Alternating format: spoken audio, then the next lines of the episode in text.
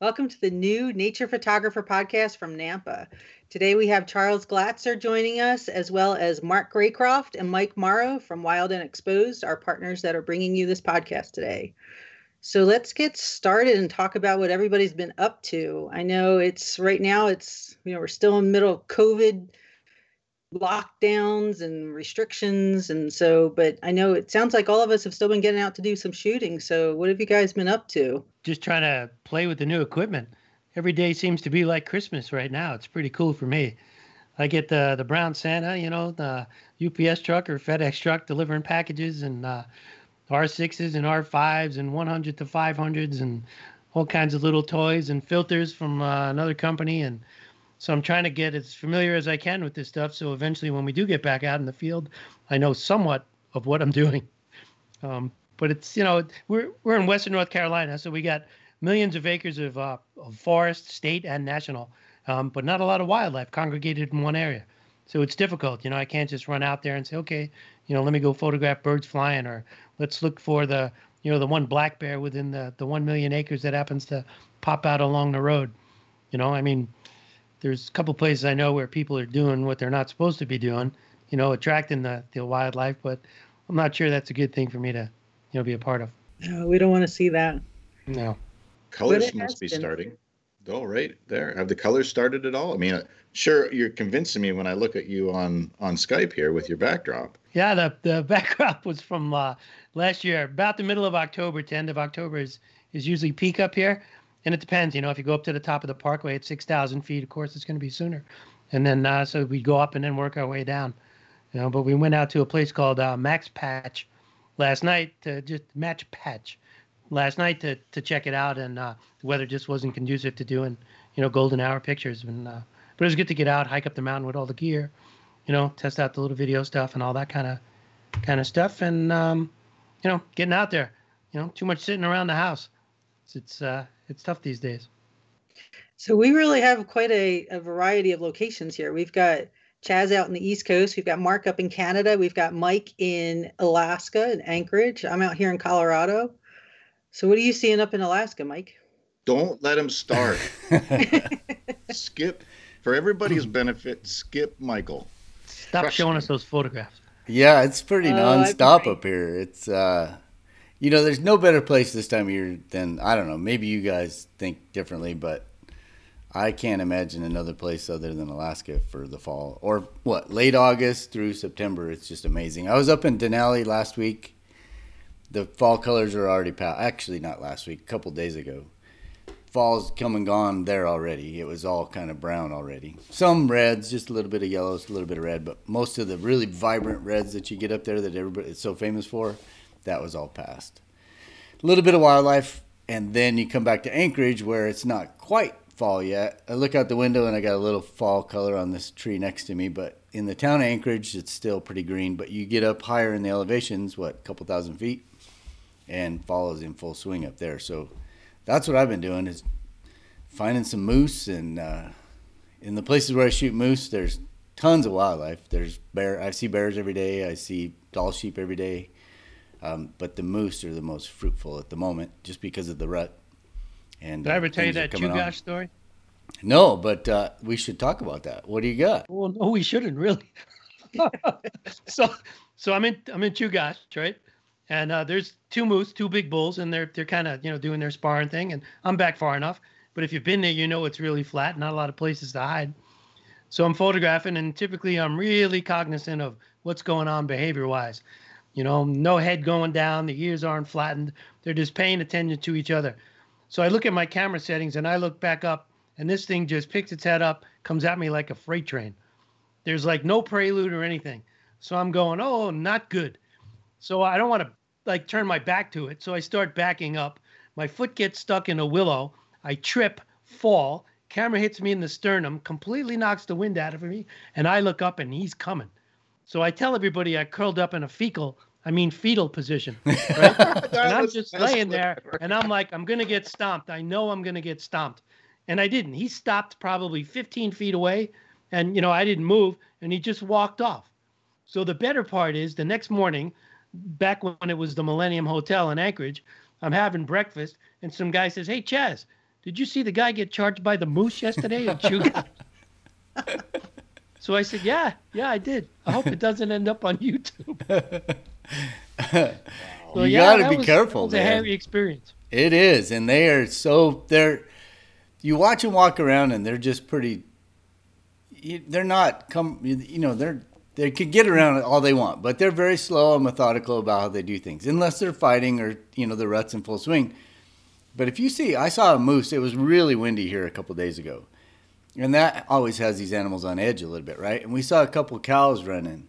They can flat cover some ground in no time if they if they want to. If they want to make cover some distance. So I am always whenever you get around a couple of bulls, when they start wagging their heads back and forth, you definitely got to be on your toes and and have a safety zone. And you know, Denali National Park has a 25 yard uh, distance from anything other than a a bear. I'm not sure what it is up in Chugach, but I would assume the same thing. I wouldn't nah, assume I was, that. Uh, I was I was a little more than that, but I mean. Yeah, but but even coming. even so, I'm just saying, if it's 25 yards and you're being totally legal, that's nothing for a moose to cover in milliseconds, and you know basically get in the fecal position. Yeah, but it's like you said. I mean, the more we know about animal behavior, right? You know, it equates to better imagery as well. But but we look for those, you know, those little kind of signs, those escalating signs of consequences and anxiety. And I'm always watching it, always. You know, like we talked about, the head dropped, you know, and with bears it's the jaw pop and the salivating, and you know what you don't want to see is that head start shake back and forth and lower its head and then start going mama mama. You know, that's not a good thing. That's not you know? a well, good thing. They could do it with another bull just as long as they're not doing it towards you, right? Yeah, but they were paying no attention to me until I, I looked like I started to, you know, I don't know. I don't know what. I think he said I can't mess with this guy anymore. But what the hell? That looks like fair game. You know. Well, you know, a lot of times up there where we shoot these moose, they can't. There can be another bull come out of nowhere behind you, and you don't even know it. And then you right. don't. You think that that bull's looking at you, and in fact, there's another bull right there, and so you your your head needs to be on a swivel. You just need to yeah. be cognizant sort of, of what's going on. I mean, I've had them walk ten feet from me. Yeah. You know, in the woods. All of a sudden, I hear a branch snap. I stop, freeze, turn around, and as long as you don't move, that dude just walks right past you. Yeah. You know, it's almost like they're myopic and they can't see very well, but um, yeah, when they can they can move when they need to. You know, the the thing about this spot where we go is there's a lot of hikers that go through there. So these moose are pretty used to people. So I think you're right. You can have them walk really close and it's not a big deal. I'm actually more cognizant of these cows than I am the bulls. The bulls seem really chill unless they're really in the rut and it's really going. I don't worry about the bulls. It's those cows that get a little cagey. And actually, just this morning, there was a couple of little bulls, and they were doing their little sparring thing. I mean, they, I'm talking like little crab like, claws. Yeah. yeah, just little itty bitty. But they were flat making each other a little pissed off, and and they I wouldn't have got close to those guys for sure because they yeah I, they looked like they were coming for whatever got close. Yeah, I had another I had experience with a cow in the woods. Yeah, it was we we were doing a gig with a group you know and i said look you know i see the cow down at the, the, the pond edge. Let me just go through the woods down the trail go to the pond make sure everything's okay before i bring you guys down there. So i walk down to the, the woods it's fine. I step into the grass near the pond. It's all good till the calf pops up like 15 feet behind me right? And then the calf pops up and the mom looks at me and like here we go again. So so here comes the cow and it starts chasing me through the woods. So I just threw my cameras in the bushes. I zigzagged through the trees. She stopped and I came to the edge of the road. And the group was just hysterical. They were dying. They were like, Could you do it again? We had too slow shutter speed, you know? I'm like, I'll pass. Thank you. But, you know, if you're out there enough, I mean, you put yourself, you know, it, it, as safety conscious as we are, you know, you have to be even more so. You know, you just have to be careful. You're in their world like you said, you really have to watch your back a little bit and just be aware. Keep yeah. all your senses in tune. Listen, smell can be can be big too, especially during the rut. Yep, and I think it's just like Michael said though. You you you know you learn when you're out in the woods to be cognizant of everything. Mm-hmm. You know, so I have a a Navy SEAL friend, and he's like, it's the five S's. It's um, sight, smell, shimmer, silhouette, right? And sight, smell, shimmer, silhouette. Forgot the other one. Ah, he's gonna be mad. But anyway, you gotta you gotta think of those all the time. You know, when you're watching for all of it. Um, it's true.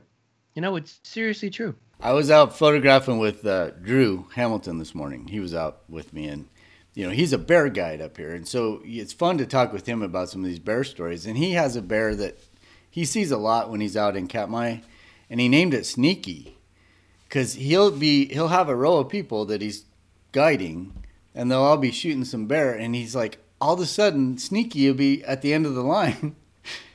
just like one of the photographers, he's like, I gotta keep my eyes on this bear because she'll show up and just she's not gonna do anything. She just shows up and she's right there and right in the middle of everything. Smart.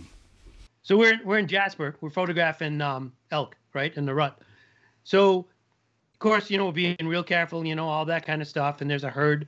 You know, little small like you know cows on one side, this big bull on the other.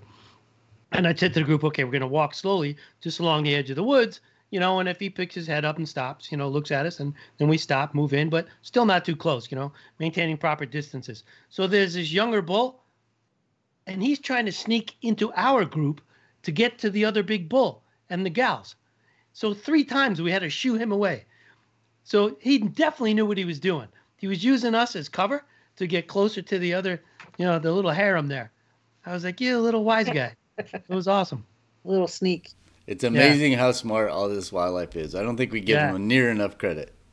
Yeah. So, Mark, tell some stories. You must have some encounters.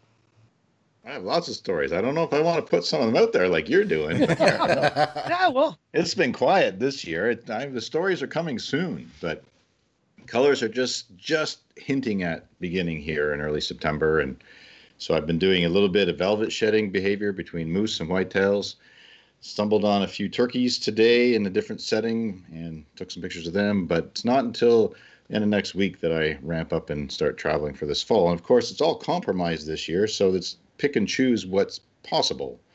So I'm going to head out to the Rockies for two or three weeks. It's up in the air depending on how productive it is. Yeah. And then see from there. But it's certainly three quarters of my traveling has been curtailed for now. Sure. And it's unknown. I mean, we just we keep thinking, well, two months from now it's going to be possible, and here we are still in the situation.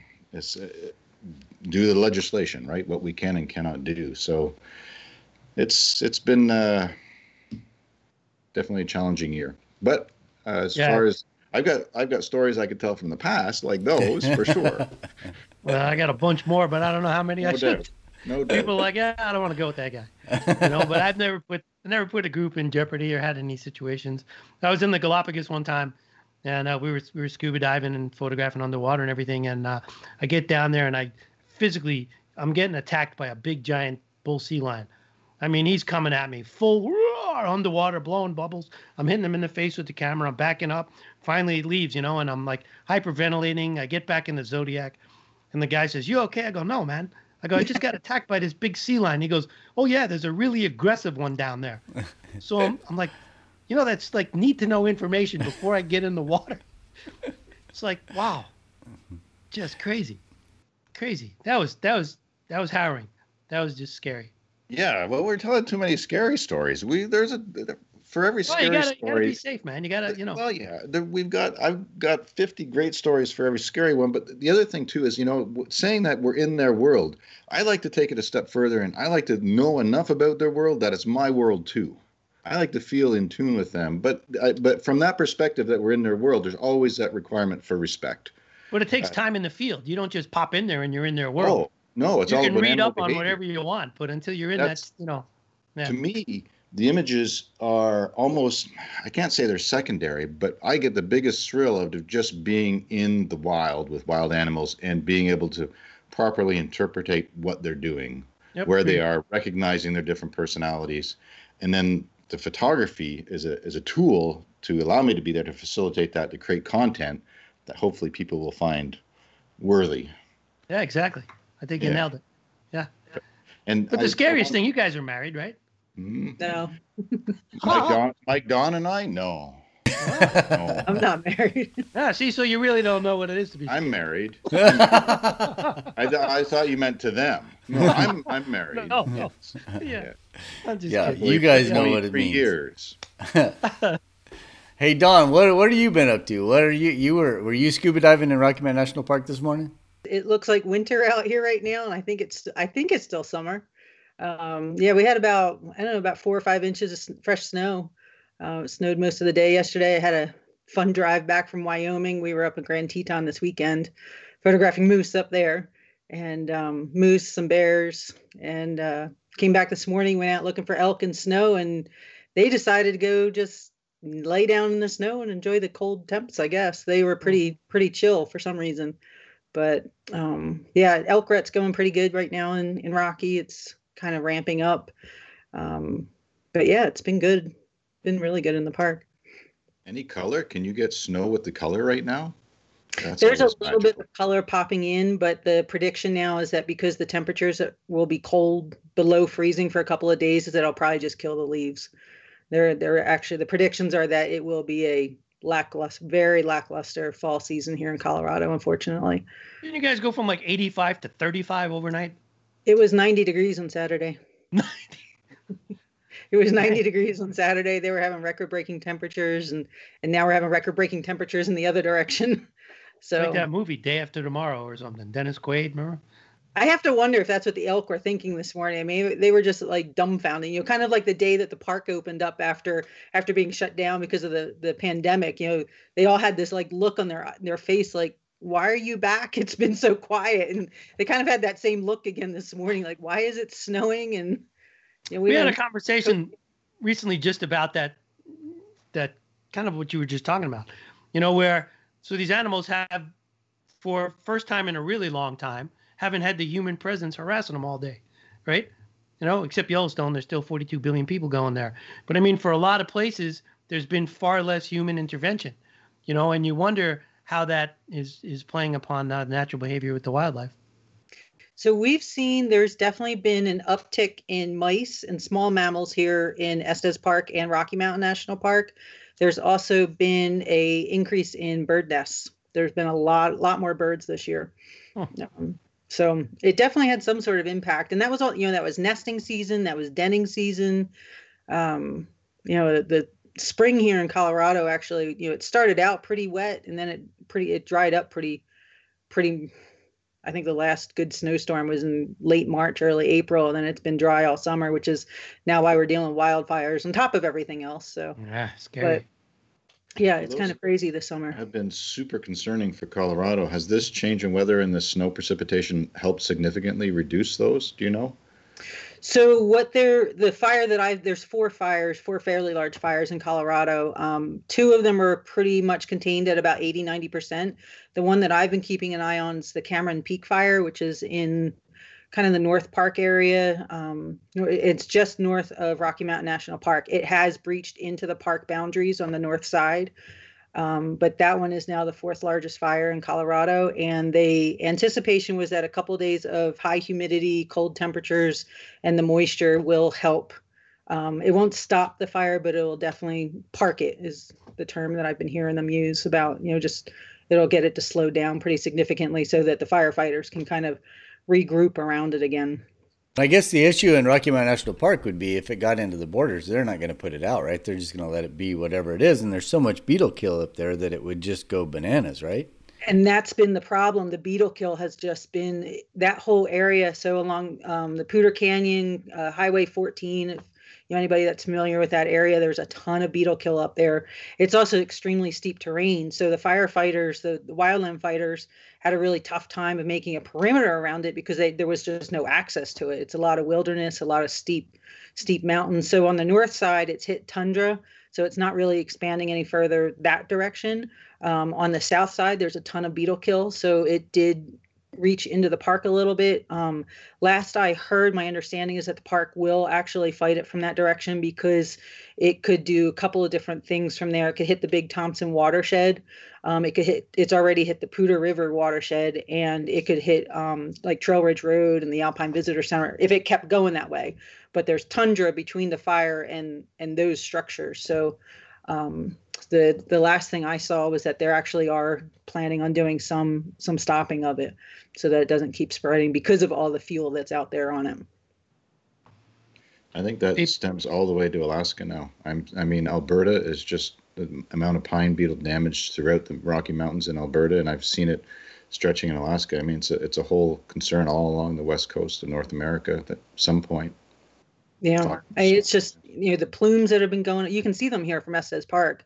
Um, it's you know as the crow flies, it's only about 20, 30 miles from here. Um, you know, it's kind of scary when you start looking at a map and you see the spread of the fire and you start seeing Estes Park creeping into the same map that you're looking at. It's a little little freaky, but you know that's that's living in the mountains. You kind of accept that there's those challenges.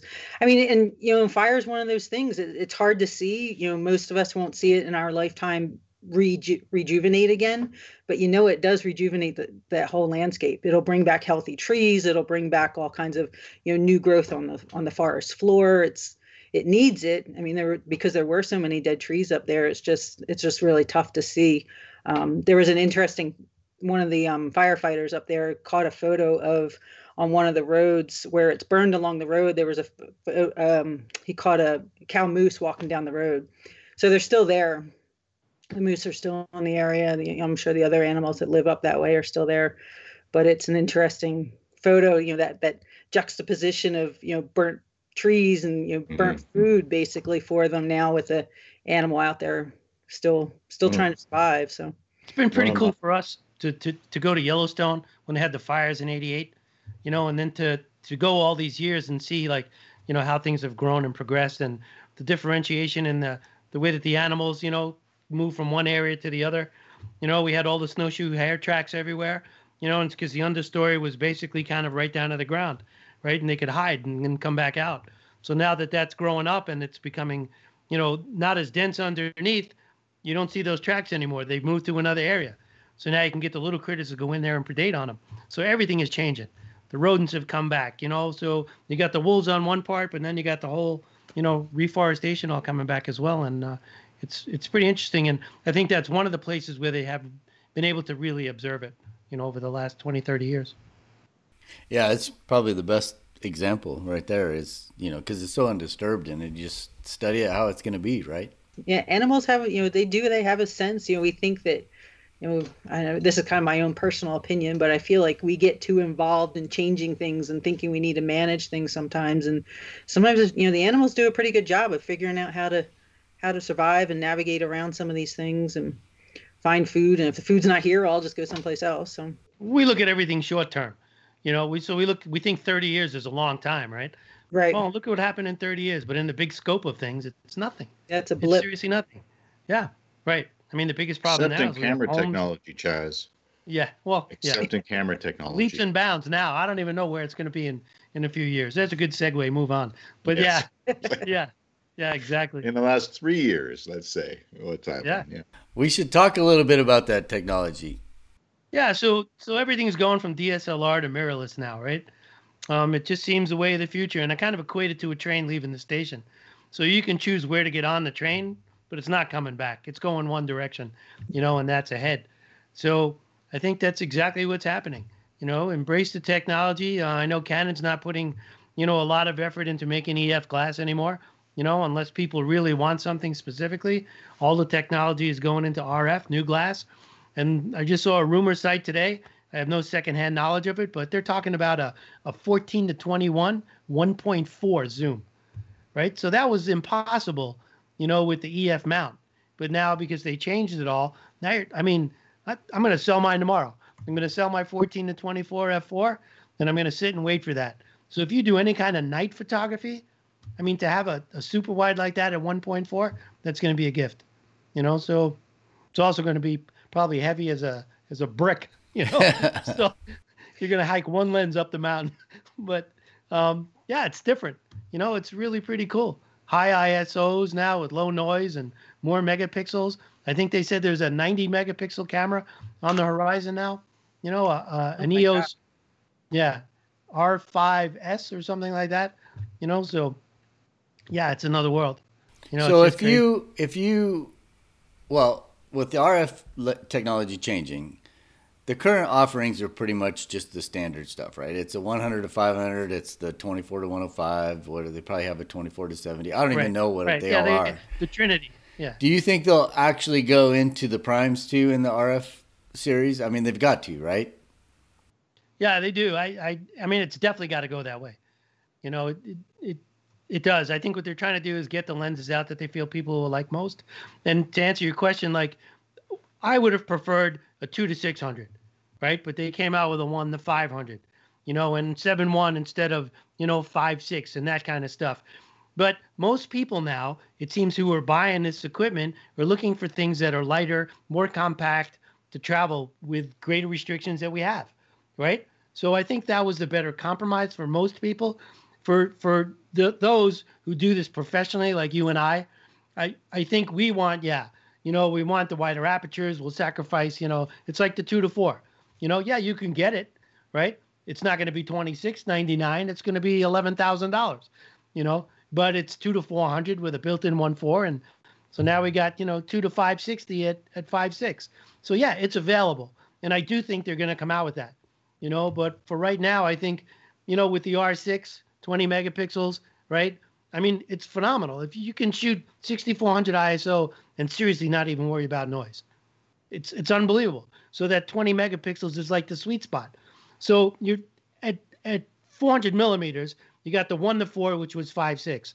So now we have a one to five, which at 400 millimeters is 6.3, a third of a stop. I mean, I'm not gonna you know lose any sleep over a third of a stop, right? I'll take that extra 100 millimeters, and the lens is tack sharp with six stop IS.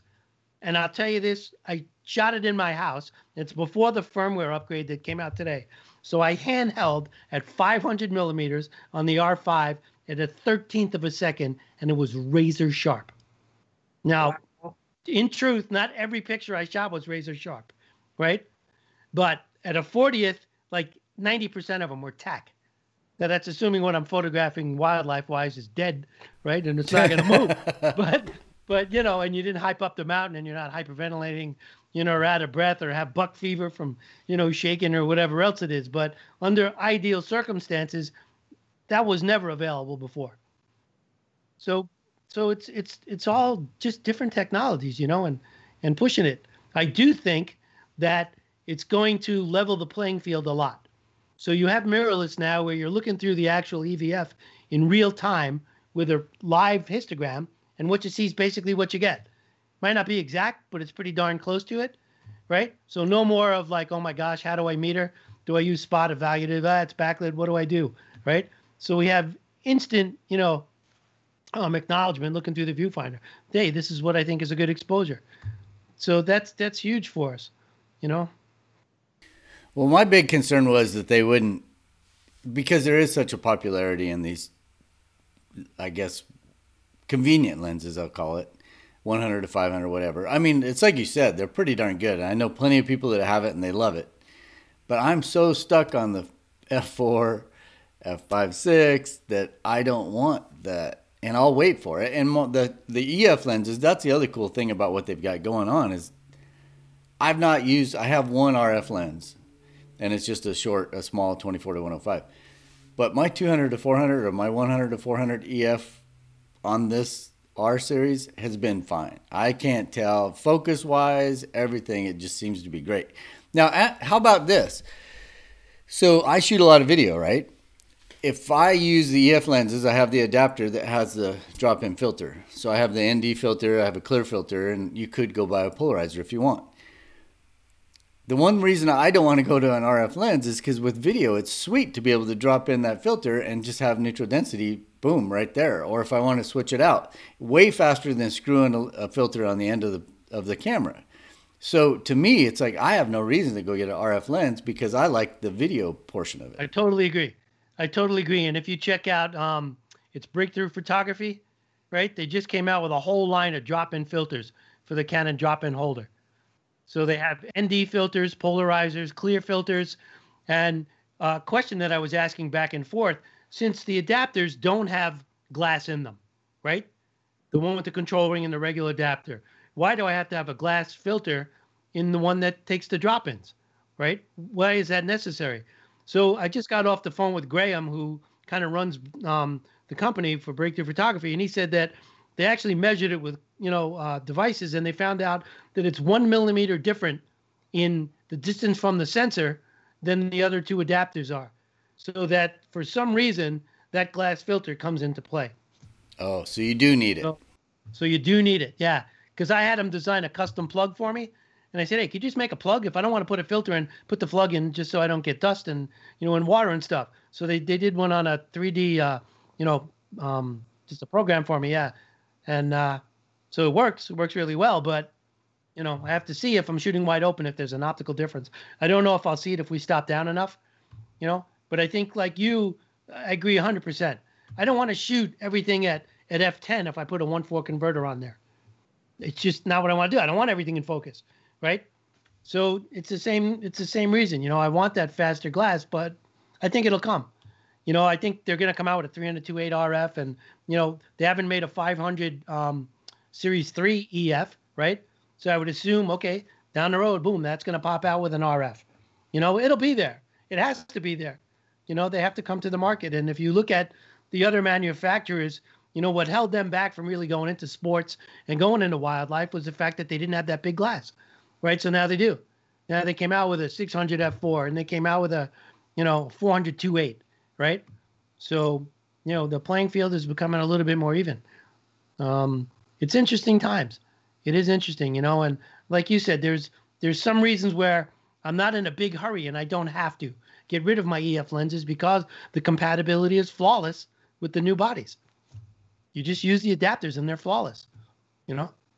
Well, yeah, I have I've not noticed anything, but I think what you said earlier before we actually started recording on the podcast, what did you say? It doesn't really matter what the technology is all about at the moment because any picture you took two years ago is just as good as any picture you're going to take tomorrow with the new camera. Yeah, right. So it's it's you know that. I mean, if once you really know what you're doing, it's not the gear that's going to make the biggest difference, right? You know, it's going to be spending time in the field and understanding animal behavior, you know, and the little nuances and looking for the small details. That's what it's all about. This, when you get to a certain level, the newer technology will help. It's like golf. So if you go out and you buy the best ping clubs available, but you still don't know what you're doing, you, you know, you just spent a lot of money, right? Right. right. It's still not going to really increase your game, you right. know. And it's all nice for people to say, "Hey, I want the latest, greatest," you know. And and you know, it does what so the big advantage is not just being able to see what we what we get through the viewfinder, but it's the availability now of not having to change autofocus points in the viewfinder, where it's going to physically track the subject on its own, right? Right. So now you don't have to be as adept as okay, focusing and you know moving the joystick or control knobs or you know whatever you're doing to, to shift focus points around the viewfinder, right? It's it's a big deal. I was telling Don and Mark before we got you on Skype. Um, the biggest complaint I have about the camera is nothing to do with the camera. It's the file sizes. When you're dealing with a 4K file, and I have the most up to date laptop you can get, I can't play the 4K footage. Yeah. Now I've dealt with that all along because even shooting red, it's the same thing. So you have to make the proxies and you have to do that. But I guess that's it's a detriment because you got to go out and spend more money, right, to get the latest computer to actually do it. But in reality, you still got a way better file to work with. And I started shooting everything in C-Log. And that's the reason I want to actually play this footage because when you're making color adjustments, you just want to make sure it's good throughout. And I can't do it quite yet. So we'll have yeah. to see how that progresses. But it's going to cause me to spend a little bit more money. Well, just like going out buying CF Express cards, right? Oh, that so I too. get these little little packages that are like I might as well have bought a diamond. I mean, four little cards come in there at two fifty six each, and you're in for a few thousand bucks. You know, you're like, oh my gosh. And then you need bigger hard drives and faster computers and yada yada yada. You know, and you're doing 4K at 120. We're playing with 8K. You know, so I mean, yikes. Yeah, you know? it's crazy. And I haven't even shot 8K yet on the camera. I was like, I just don't know why. I'm shooting 4K high quality, and that's pretty much my go-to. And it's right. it's working great, and it looks great. I have to say, it's the color. I, I edited something the other day for a little project for Drew Hamilton for that um, no pebble mine stuff, and I was mixing red footage with the the R5 footage. The R5 footage looks so much better. Now, I'm doing stuff for YouTube. I'm doing stuff for the common consumer. I'm not doing stuff for Planet Earth. Uh, it'd be interesting to see if BBC, Nat Geo accept this footage out of this little camera I was shooting with a guy today. The BBC's up here shooting the thing on moose, and he's running the red with, and I didn't even see which red, but I'm assuming it's the 8K red. 50 to 1000 Canon lens. I mean, that's what they're expecting. I don't know if I could roll in with my little 100 or my what 100 to 400 with an adapter on an R5. I mean, such a juxtaposition between those two cameras, but I guarantee you my footage is going to be sharper throughout just because I'm not on manual focus, constantly chasing that focus with wherever the animals are going. The camera's doing it for me. I can focus right, on the composition. That's the other thing, man. That dual pixel autofocus for video, that's unbelievable. Yeah. And it does really well. You tap on the back of the camera on that animal's head and it tracks that puppy all across the screen. Yeah. It does a phenomenal job with that. And even if we're shooting it at like five, six, you know, it's really, yeah, it's super amazing. It's totally yep. amazing. Different world. Yeah, I'd be interested to see, you know, what the real difference is. I know there's a slight difference in price. One's two hundred thousand. You know, I mean that lens is ninety nine grand, right? So, right. so two hundred thousand versus, you know, yeah. Plus, look what you could do. certainly for B roll and everything else, it's killer. They have a three person crew. Ability too. Yeah. Just, you know, it's a lot less weight. So, are you ah, oh, going to sure. carry a, a, red five, six, ten miles in, or you know, carry that Canon lens in? Well, that's what the, this crew is. A it's a two person film crew, and then they got a guide or someone that's helping them who's an actual still photographer. And one guy's got the camera, and then the other guy's carrying just the tripod. And that tripod, you know, it's a, probably a big, I didn't look at it, but it's probably a big O'Connor head. And that tripod alone is 35, 40 pounds. There's no way you're going to get one, one person to do it all. Where I'm, I'm, I'm the only person besides this film crew that carries a tripod these days.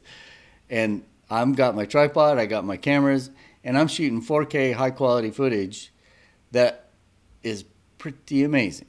But again, I'm, it's pretty amazing for my use. I'm really yeah. curious to see if Nat Geo or BBC will take a look, a serious look at this. I think it's, I think it's almost too sharp. I don't know if you can say that. I mean, it is just, it looks so good. What camera profile are you running?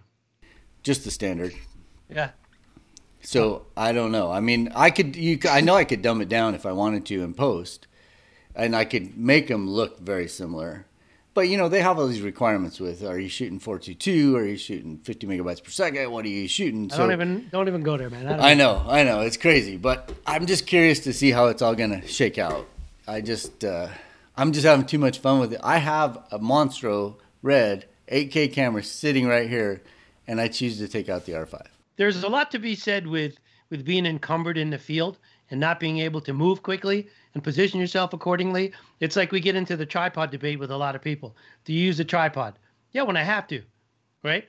But if I can hand hold it, you know, and the shutter speeds are going to be high anyway, well, I can get up, I can get down, I can turn left, I can turn right. If you're strictly 100% on a tripod, it's a lot slower moving, you know, to try and position yourself, you know. Um, you miss a lot. Miss a lot of images on a tripod nowadays yeah, compared to being yeah, handheld. And the technology, honestly, for anybody who has any physical coordination and strength, there's no reason not to shoot handheld yeah. for a lot of applications. Right, and I think now with the the IBIS and the cameras, you know, in a condition with that, I think you're talking like six stops. I mean, it's insane. And let's hope that's good for video. I mean, that's yeah. where my oh, fingers oh, are crossed. Whether it it's is. Canon, because we know August, September 2020 are the months of Canon because of the R5 and R6. If we go back eight months, people, we knew it was Sony. Everybody was talking about Sony and still are in some circles for sure you know the rumors about nikon and and i just wanted to take a moment and say that as much as this is definitely warranted to dive into these specs of these amazing new mirrorless cameras that canon's just come out with uh, for all those other listeners out there that are on different platforms it it's it's coming down the pipeline. Everybody is competitive and you know nikon's got that 500 pf lens right? Which is incredibly small compact handheld capable. And i'm just waiting for them to come out with the Z, or here in Canada, we'd say the Z8, and see what that thing has to in store next year. But it's been so tempting with these Canon R5 and R6. The technology is there, and and I think the only thing that's held me back, and we've talked about it on the podcast before. I was right at the about to pull the button. Is just that there's been limited travel and, and shooting this year and then hearing these rumors about these other what nikon has brewing i hope they're true but my point is, there's just no matter what people are shooting, there are options out there too. But Canon definitely is the ticket for excitement. Yeah, for right now, you know, yeah. and it's like Sony just came out with the 12 megapixel camera, you know, and they're pushing the video end, but but it's not that great for doing the stills, you know. So yeah, we want 12 megapixels, and it's awesome, you know, and you have lower noise, but can't blow it up. So you know, it's kind of that same thing that we're we're, we're sort of kind of circumventing here, but it's which camera fits what you're doing. So does the does the R5 and the one to 400 supersede a red and a you know and a 50 to 1000? Well, it depends. If you're hiking up to the top of that mountain for that Dall sheep, I'd pretty much say yeah. You know, maybe that's a little better unless you got a mule train behind you. Those are opportunities, right? If you're more mobile and can and travel, like sometimes when I've been with Caribou, we'll go 10 miles, 12 miles that day with them, and having a, a big kit is not going to work. No. And and that's I'm hoping for the magic that's still not quite there, where there's a 45 megs, megapixel camera for stills that we can have all kinds of play with and post, but also can handle a great video, and then marries up with a couple of fantastic light lenses. It's there. I mean, I'm a, with some of the stuff we've been doing interior canoe trips up north this summer, just because of limitations again. To have something I can shoot video, potentially handheld, even as Mike pointed out before, even if it's a 10 second clip to be able to do it handheld in a canoe with loons or moose or whatever it might be. I mean, that's a whole new opportunity. Just Sorry? rent an R5 or an R6. You know, oh, there's so many people telling me, and they're tempting me, and I, I just no, no, but but I mean, not not even for you to say, okay, oh. this is definitively what I want, but right. just that it, it's exactly what you're just asking, right? It's like, hey, here's a lighter gig. Here's the camera that kind of does yes. the crossovers, yes. you know. And well, if we're I, just doing those short clips, it's like everybody complains well, I want 420, you know, uh, or 4K at 120, you know, but I want three hours of it. Who shoots slow motion for three? You know, I mean, nobody does it. I do it for like, you know, maybe 20, 25 second clips, you know, or half a minute is even too long, oh, right? you know, isn't slow motion, yeah. Yeah. Four seconds I run it at, and it's already so, long enough. I have yeah. two things about that. So I was out, Mark and I got, someone called from National Geographic, I don't know what was it, last year Mark, right? Mm-hmm. And they said they wanted to hire Mark as a guide to do some stuff for uh, shedding velvet moose. Well, all this COVID thing happened and the whole project went away. But I'm up here, so I'm like, okay, well, I'm going to try to get some velvet shedding stuff. So I've been working really hard, taking my tripod, getting as much good stuff as I can. Yeah, I haven't got that definitive shot, right? So the other day I come back, I get to the parking lot where I'm just done for the the morning. I'm going to go grab something to eat and come back later put my tripod away, put everything away, and I look off 100 yards away, and there's a bull moose doing exactly what I'm looking for, right? And I get so excited, I run down there without my tripod. So, long story short, I'm like, this was the biggest potsy maneuver I could have pulled without my tripod, and I got to shoot video. So I'm like, okay, this is the test 200 to 400 on the R5. Can I handhold video with the image stabilization on? And what's it going to look like? It was pretty. I mean, it's not. I'm not going to say it's like being on a tripod, but is it watchable? You bet. It looks pretty cool actually. And then you just have the autofocus working because you can't hand holding and running the camera. You can't tap on the screen to get the focus. You better no. have that all dialed in. It's it works flawlessly, and you could just tell them you were in a canoe and it was like a little rough in the room. exactly. no, exactly. it's supposed to take that out but you can get away with like look at what YouTube. There are channels that are doing video, wildlife photographers doing video that looks like they're in an earthquake at times, and the zoom is a zip zip zip out, and and they're doing well as far as followers and subscribers on YouTube. So if it's something that's commercial, like like you do, that you do, Michael, then obviously you want it to be as as good as possible. I'm sure there were clips in that or, or segments thereof that would qualify, but yeah. as far as that was what I took away from it. It was like this is gonna work. You know, I could pull this off. Now, I wasn't standing there with the lens hanging out over my, you know, just standing there. I actually got down on my butt, used my knees as a as kind of a support, and I held the camera real gingerly and I was panning with it, and it worked. So there's, I still was paying attention to it. It wasn't like this, but the 200 to 400, the old one or the original one or whatever it is, it's heavy.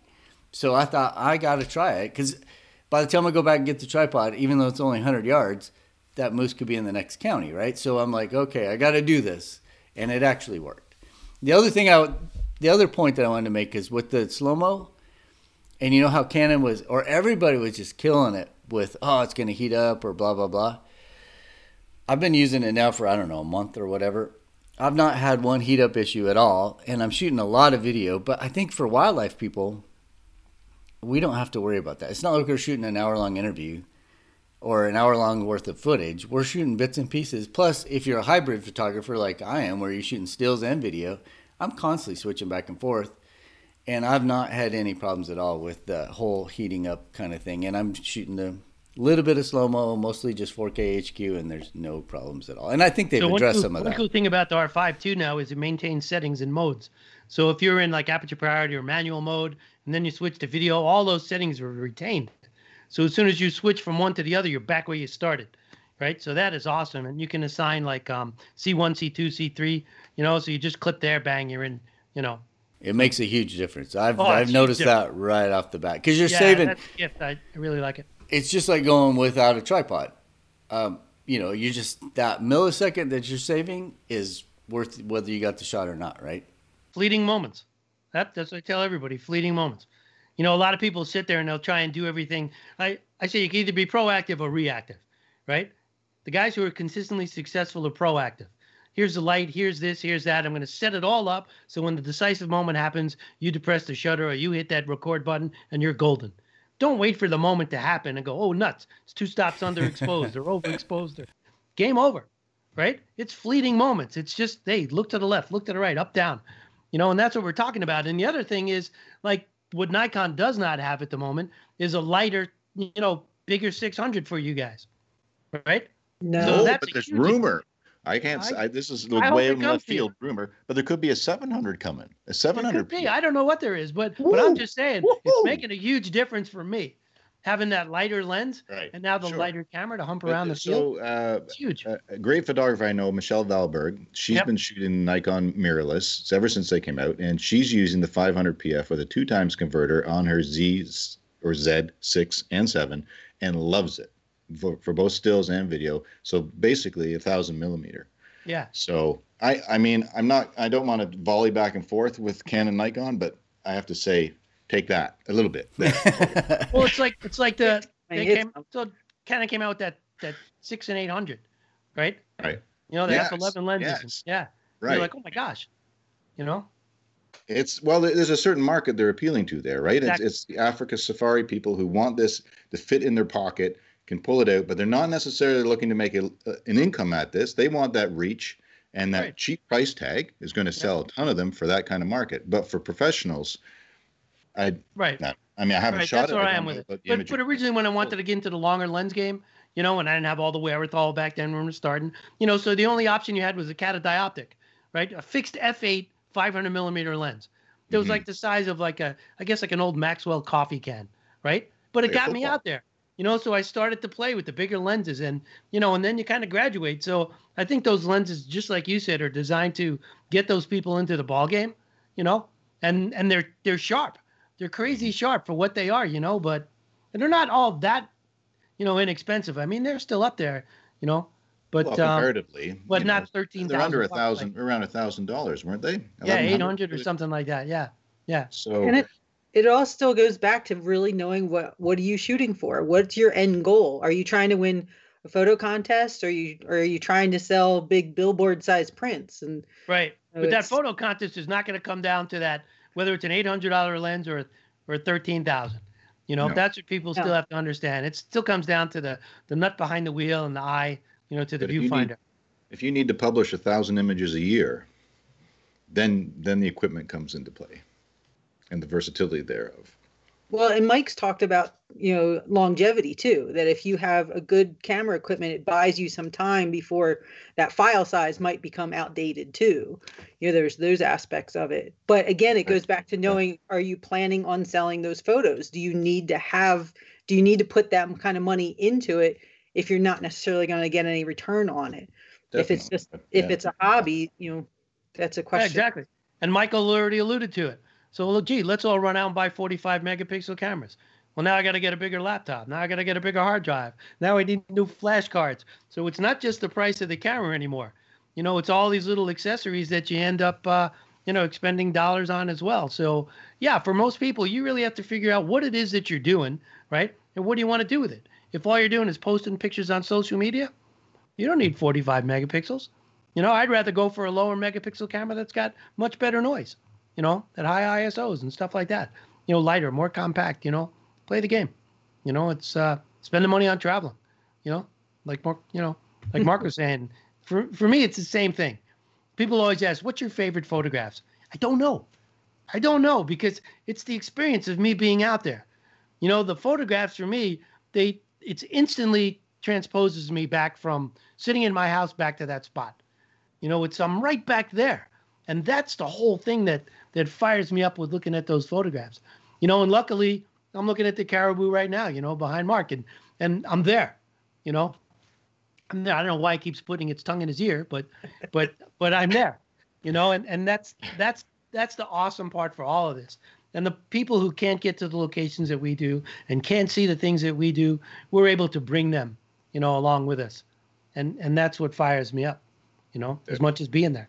But that's the picture, I don't know. The picture is it, it's secondary, you know. It's the experience that enriches our lives, and I'm sure that's why with NANPA there's so many people involved in nature photography. It's the experience of being out there, and and just the wilderness and nature, the light, the changing elements that we all thrive on, and the well, cameras facilitate that. The membership shares, you know, it's it's the love of the outdoors, the protection of the outdoors, conservation issues, and you know, ultimately that's what we all share. Um, we we tell it in photography but then once you get into that realm it's you know how do you tell it? Then you get into different you know what kind of camera are you shooting? Are you shooting video? Are you shooting still photos? Are you shooting high megapixel big huge prints? Are you just posting on social media? That's where it starts delving down. But fundamentally it's really about being out there in nature um, just enjoying the the outdoors. So i was an inaugural member of NANPA when they first came out you know i don't even know what number i was when i originally signed up. And to see like where they were then and where they are now, you know, they're much more involved now, and and it's great to really see, you know, even things like this, you know, to get people involved in their mini lessons and the image reviews and all that stuff. They've they've really stepped up the game, and you know, when not to rehash all this, but we started it myself and a partner like the first online forum, right, for nature photography, and you see like that's the template, and like what the NANPA forum is now, you know, it's all kind of moving in that direction, and it's about, you know, extending the education, you know, and seeing the playing field, you know, kind of come up and, and get leveled, and and more people appreciate the outdoors, and it's it's a great time for us. You know, it really is. I I just hope that people realize that the animals are still paramount, the environment is still paramount, and as much as we want to be out there, we still have to have a lot of respect for both of those and not trash them. You know, not have a thousand people walk into the woods and leave their garbage and light fires and light off pyrotechnics in the field like those, you know, that couple did. And, you know, great, I got a son and light the freaking woods on fire, you know. Just got to respect it, you know, and, and we can keep it for the next generations, you know, and everybody can enjoy it. Think that's but, really important, especially yeah. for the high the high density traffic areas where people yep. go to experience nature.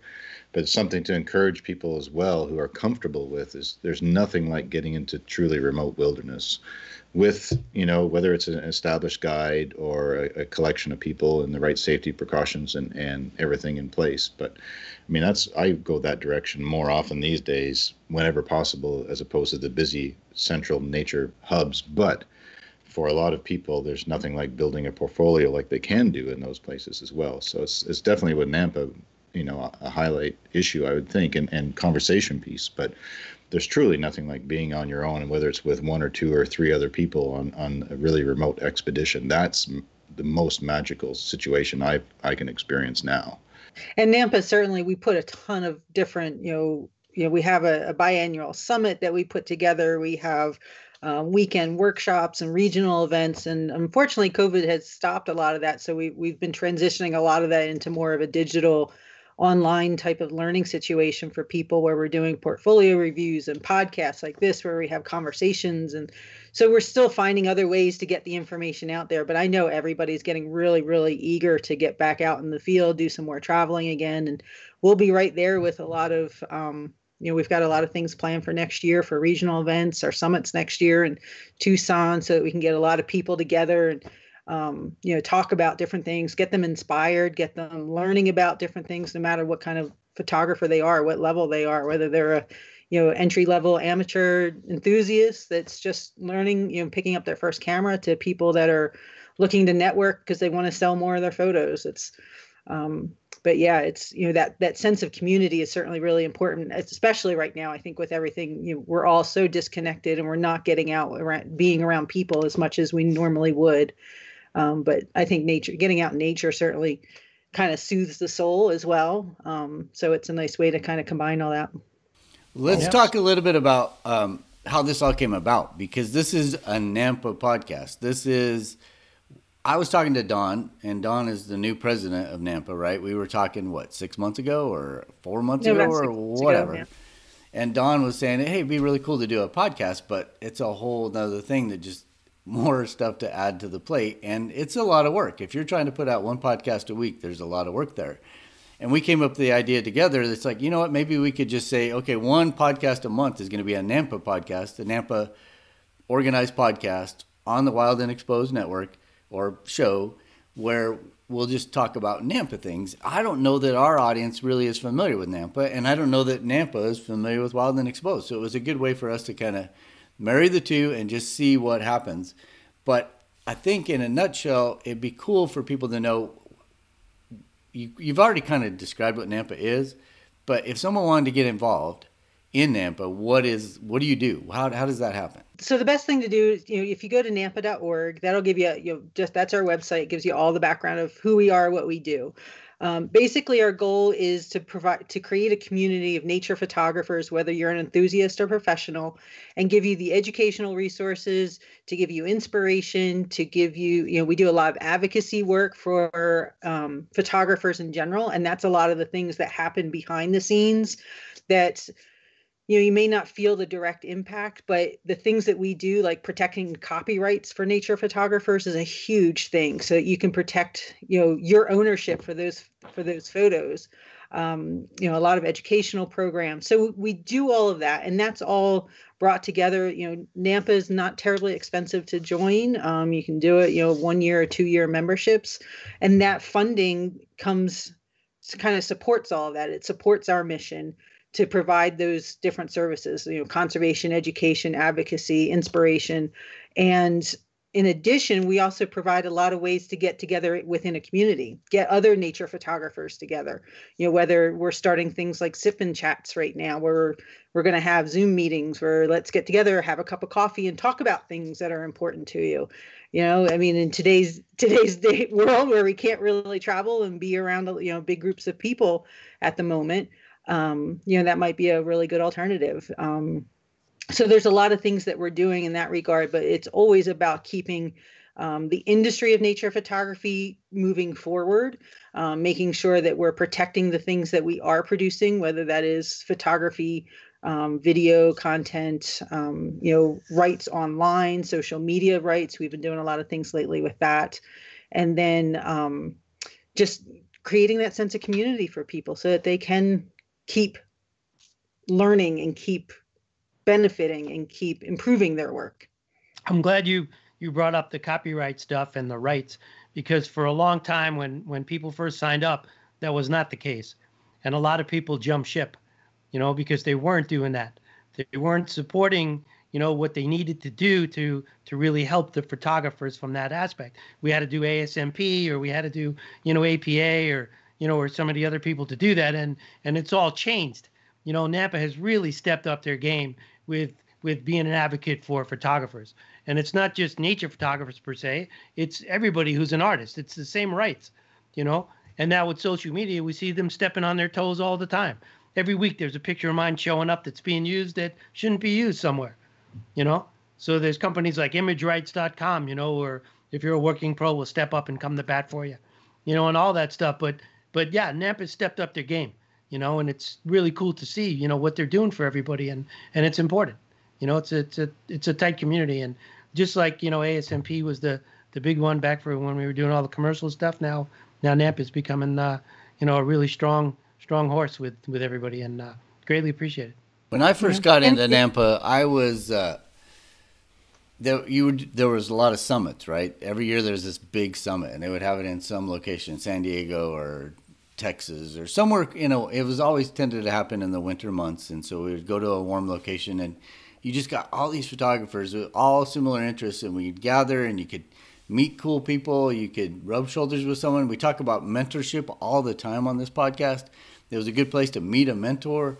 But what I walked away from was with from those summits was there was always like wildlife photographer of the year or was that what it was called? I don't remember. It was uh, photographer of the year. Photographer of the year, and there would be a great big presentation, and I always walked out of that room so inspired, and it didn't matter who it was. It was just a really cool thing that you know just got me going. It's like you wanted to run right out and start taking pictures of your own that could rival some of the stuff that you just saw. So there's so much cool stuff. Chaz, when you since you were an inaugural member, I'm sure you've been to plenty of these summits. What do you think the biggest thing is for you to come out of NANPA? Like especially in the early days, but you know now you mentioned what it is with copyright. yeah, unfortunately, unfortunately, I, I'm always traveling when the summits are you know so it's hard for me to kind of position around there. It's like let's have the summit in september right smack in the middle of the elk rut i'm like ah! You know? So it becomes like okay you know it's a livelihood thing for us right unfortunately. Right. You know? So so that's a little bit of a dilemma, and I haven't been to as many as I really would like to. But I think, like you just said, it's the camaraderie with everybody. You know, it's sharing the experience, it's talking, it's meeting new people. Um, the trade shows where here's the latest gear, people can put it in their hand and physically see what it is before purchase. You know, or they got landscape people, or this person, or that person. You know, and I've been doing this 37 years, and every time I get around a group of people, I learn something. You know, every time I'm in the field, I learn something. You know, the ones with post production, I don't care who you are. Nobody knows everything about post production. Every time I hear somebody else speak, I'm like, oh, there's another tip. you know, I mean, it's just really cool. You know, it's the same thing with operating these crazy cameras. Ooh, here's a little thing in the back door that that I never heard of. That you know, if you put it into use, it makes a big difference. And and now with the forums and you know and all that stuff uh, and the sharing and everything, yeah, it's huge. You know, I think it's really huge. And and they are moving those summits around the country. So if people don't want to go, you know, to you know, California, well, okay, this one was in, I think last year was in North Carolina, you know, in Charlotte, no, or close to it, you know, Asheville. before. Yeah, Asheville. It's 20 minutes from my house, but I was gone. I was like tearing my heart out. I'm like, it's 20 minutes away. You know, I don't even need a hotel. I could just drive, you know, and I couldn't be here. I had a gig already set up, you know, so I get it, you know, and, you know, sacrifices that we make. But, but yeah, the camaraderie is huge. You know, it's, it's some of the projects people are doing. I mean, like we have um, one member, Clay Bolt. He's been he was president. He I mean, he's just done some amazing things. But he's he's actually working on getting the rusty patch bumblebee on the endangered species list. I mean, you know, there's projects that some of these members are doing that it's just so inspirational.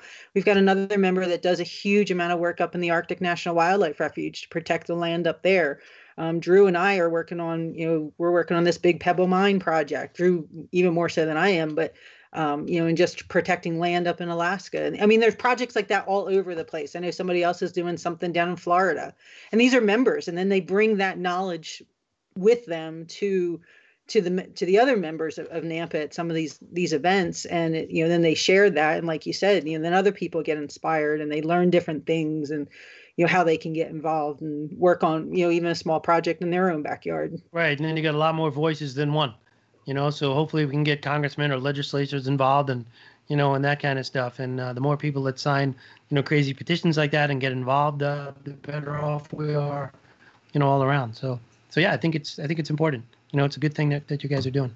So Dawn the um, since we have mark here and he's an international uh, contributor how it's not just U.S., right? It says North American. Obviously, that covers Canada too. But um, you can be in Europe, you can be in Africa, you can be a member of NANPA worldwide, right?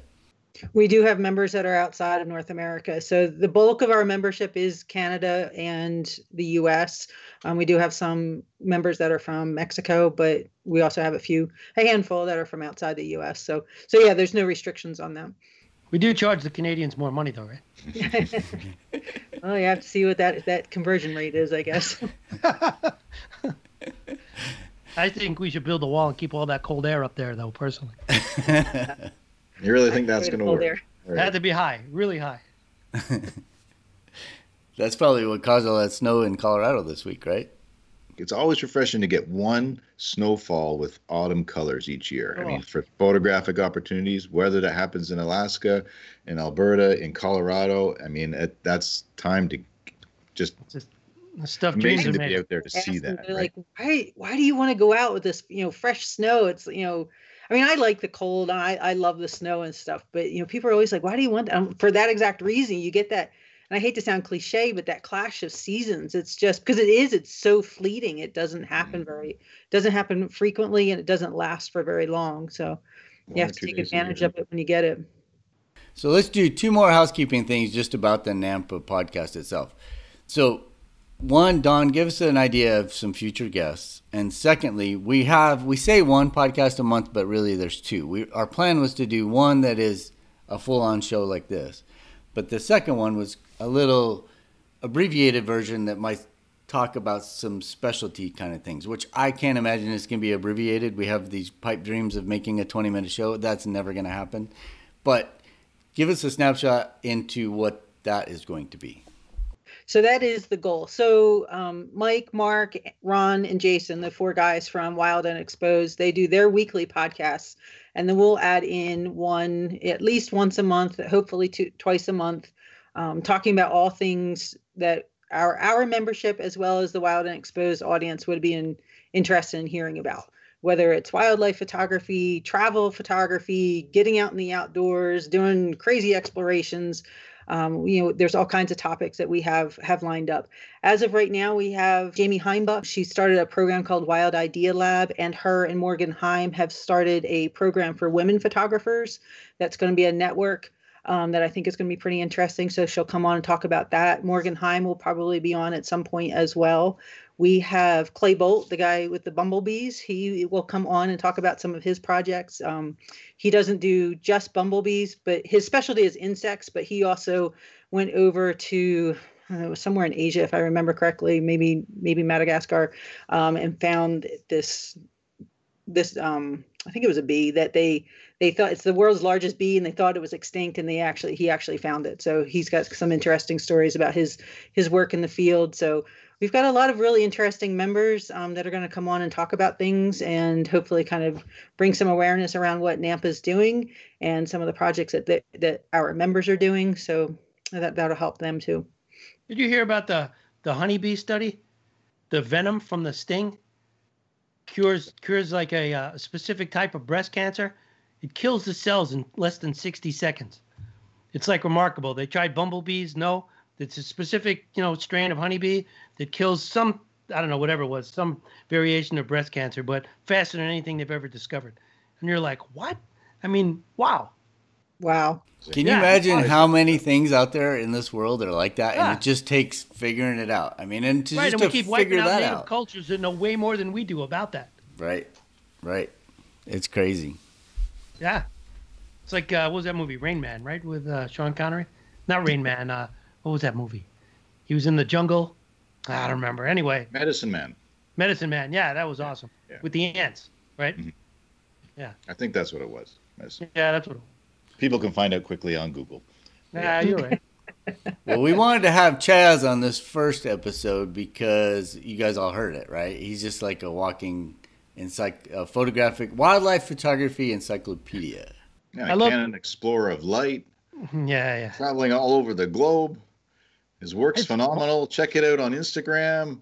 Look for the moose running in the snow. Not one moose, not two, not three, but four more. Amazing image. As are many on, on your feed. So you can pop that up. Yeah, I'll take a look at it. I yeah. saw you posted the other day your um the bear cub shot with the fish.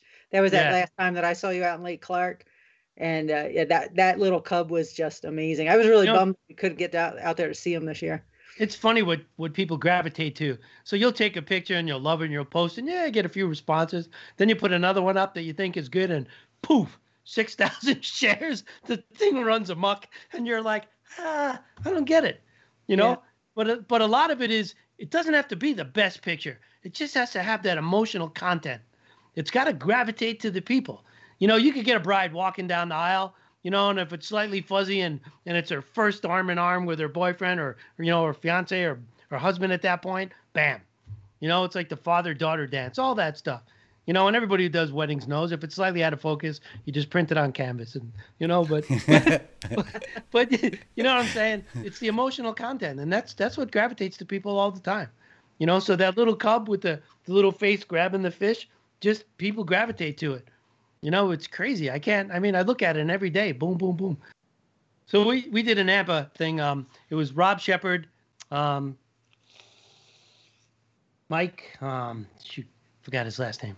Uh, senior moments, man. Anyway, there was a bunch of us, right? Uh, Jason Lin, Jason Lindsay, I think, and uh, anyway, I can't remember. But but it was pretty cool, you know. So we all did our little gigs and stuff. And I remember Rob Sheppard came up to me afterwards, and he said, "You know what your problem is?" And I go, "No, what?" what? He goes, "You just have no enthusiasm."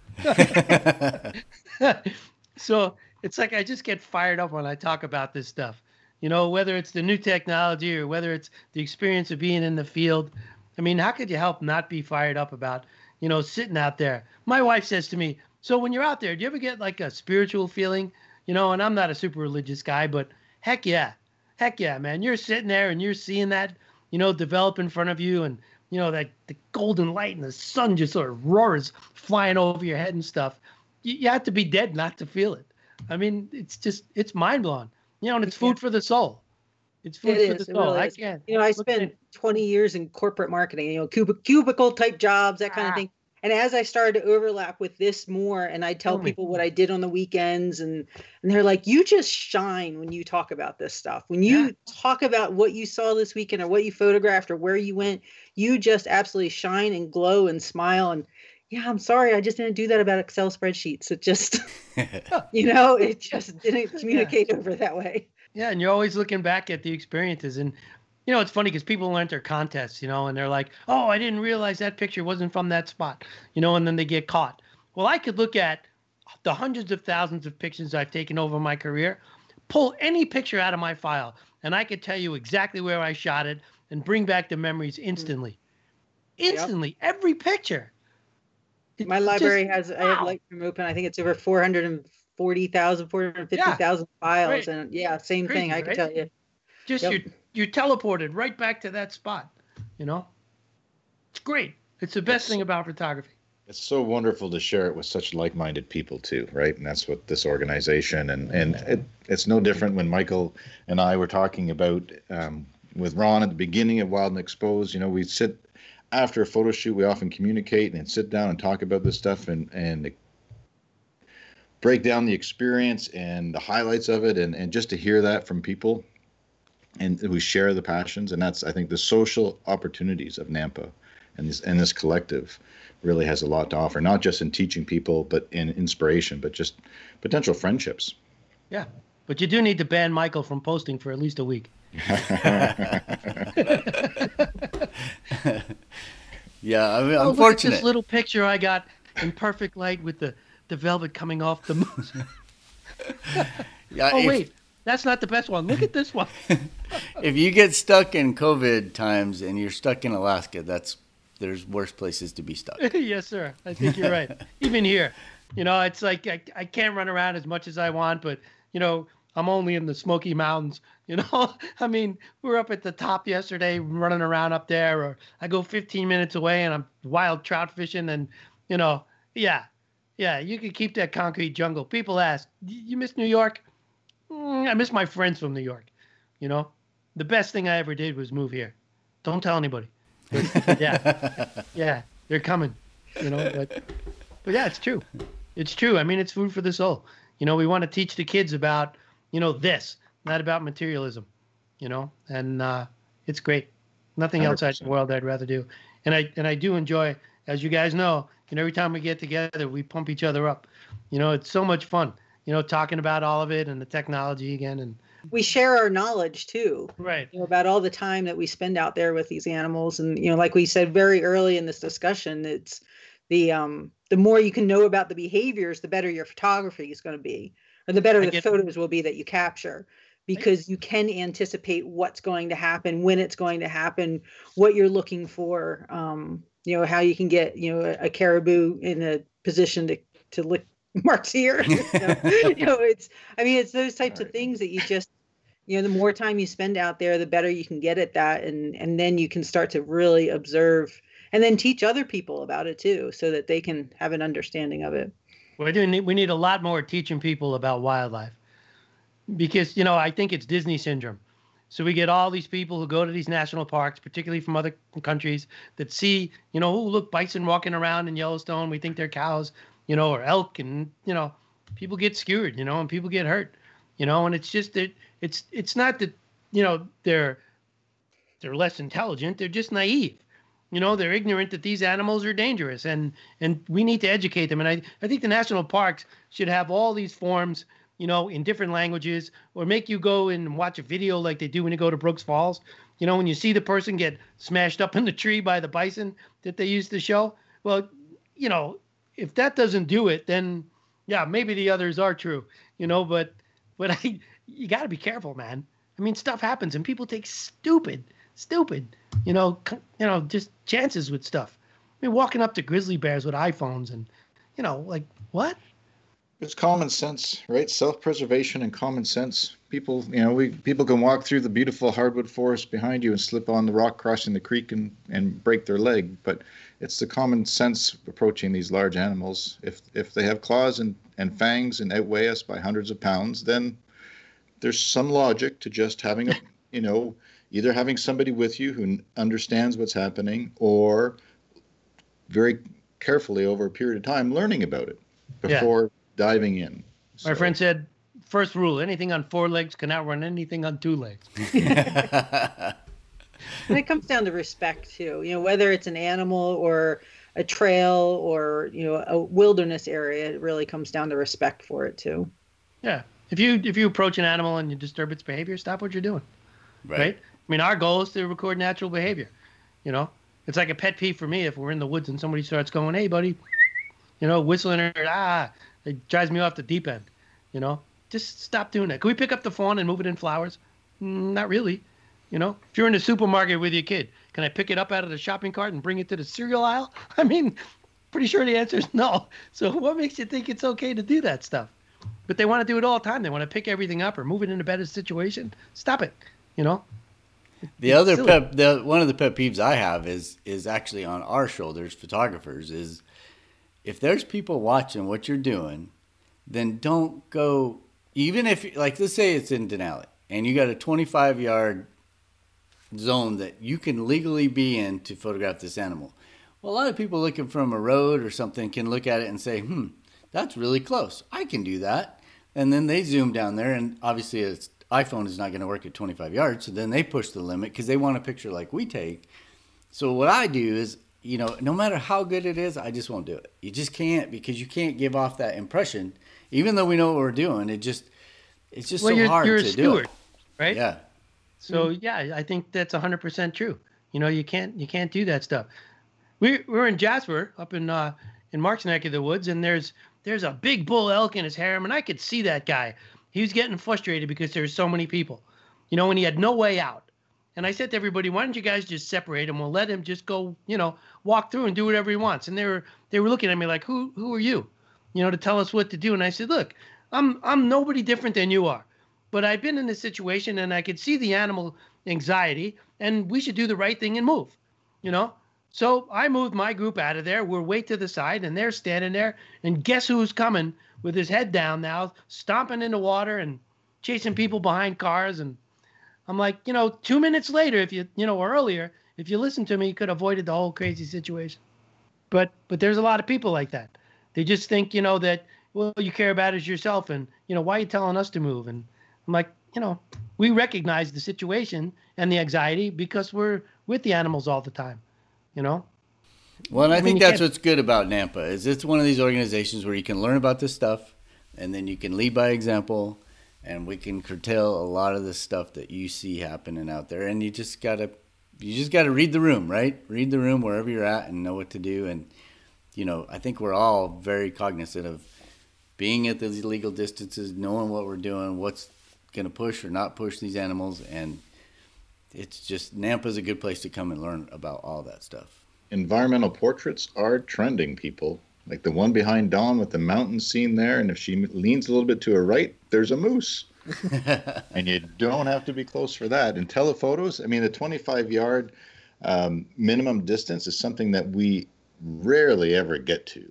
There's no point with the telephotos we have, especially for large mammals. I mean, 40 yards, 50 yards is a comfortable space to get amazing images that are intimate and still having trees and, and aware of the, the natural path of what that animal is likely to be and not be on that path but off to the side at a safe distance so most of the pictures that sell right are not just squeezed animals in the frame mm. because people want to put themselves in there so i kind of have a rule now if i make the subject no larger than 25% of the viewfinder it gives a sense of context and story to the photograph and people can put themselves in that picture and those are the ones that tend to sell a lot more, which is not to say that if the situation presents itself, I won't do something else, right?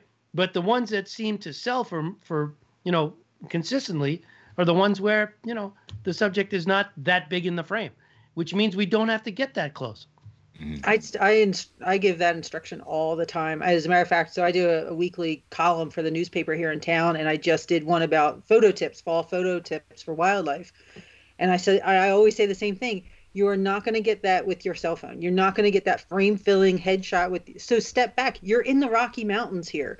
Get the frames, get the get the peak, get the meadow, get the animal in that meadow, and you'll go home with that feeling of being there again. Whereas that close up of the of just the face isn't going to give you that feeling. Well, I think that trend is too is if you get a big animal and big landscape, well, the only way you're going to do that is with a wide angle lens, right? So then you've got this whole remote photography thing, which you can do with this new R5. You can run it with your phone. Yeah. So, you know, I've been playing with that a lot. Yeah, of course, you got to have a disposable camera in case the bear eats it, you know? yeah, I, I'm a little leery. I'll do it with moose because I'm they just don't want to deal with it. But these bears get so I you know what I do is I take a little GoPro. I'm like, okay, I'm willing to lose a couple hundred bucks on a GoPro if it gets bit or whatever. But I was thinking of getting one of those video cages, you know, and just putting that around the whole camera. You know, I mean, I still want to do it in Yellowstone with the bison walking, you know, but the only place to really do that is in the road, and you got to be careful. And you know, I mean, you don't want to get you know push the the rules and all that kind of stuff too, you know, so you can't be near it at all but they won't really step on anything, you know, because they don't want to hurt their foot per se. But I think they'll walk around, think, you know, in quotes, walk around it. Might kick know, it a couple times. yeah, I might have to borrow that camera from Canon, you know, rather than use my own. I don't know, but um, yeah, yeah, it's cool. You know, so you look at like David Lloyd stuff, right, where it's, it's all low angle and he's got, you know, essentially like a cage around everything that he's doing. But cool stuff. It's not a numbers game. You know, it's about trying to shoot those pictures. It's and, a fun challenge. We did it oh, with yeah. Caribou last year with action cameras planted on the ground and and just trying to position them in the right place where they're going and then repeating it and and yeah, it's it's a whole different fun stuff. game.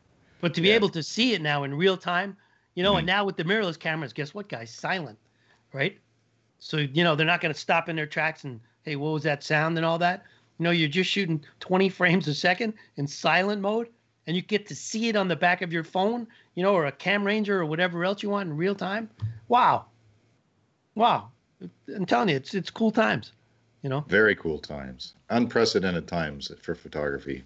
It's gonna be a lot of fun. All right, Dawn, you need to give us a a good wrap up. Well, I first I want to say thanks, Chaz, so much for joining us and making this first episode absolutely phenomenal and full of lots of great info. And thanks to Mark for coming down from Canada and Mike from Anchorage. And I will head back out into the snow in a little bit here. Um, so I am excited that we've gotten our NANPA podcast launched. I am very thankful to the Wild and Exposed team for being our partners on this endeavor, and we're looking forward to bringing you guys a ton of new episodes in the coming coming months um, with lots of great information. So, so keep up. Um, make sure you subscribe to Wild and Exposed, and you'll be able to get these downloads as well as their downloads.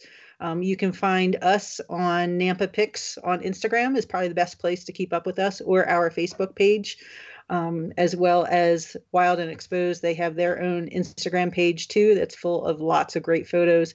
Chaz has his own. And is it Shoot the Light, or do you actually have it under Charles Glatzer? I think it's Charles. Yeah, Glatzer. it's under under I do Charles Glatzer. Yeah, so the the website is is shootthelight.com, but the uh, Instagram page and Facebook is Charles Glatzer. Yeah. So you get to see lots of lots of cool pictures that he has. Don't look at Mark or Michael's pictures first. It just. Thanks, guys. Thanks. Always for... a pleasure. Always a pleasure to see all of you and talk with all of you and hear your stories. Well, very good, guys. Everybody have a great week. Stay safe out there, and we will chat with you next time.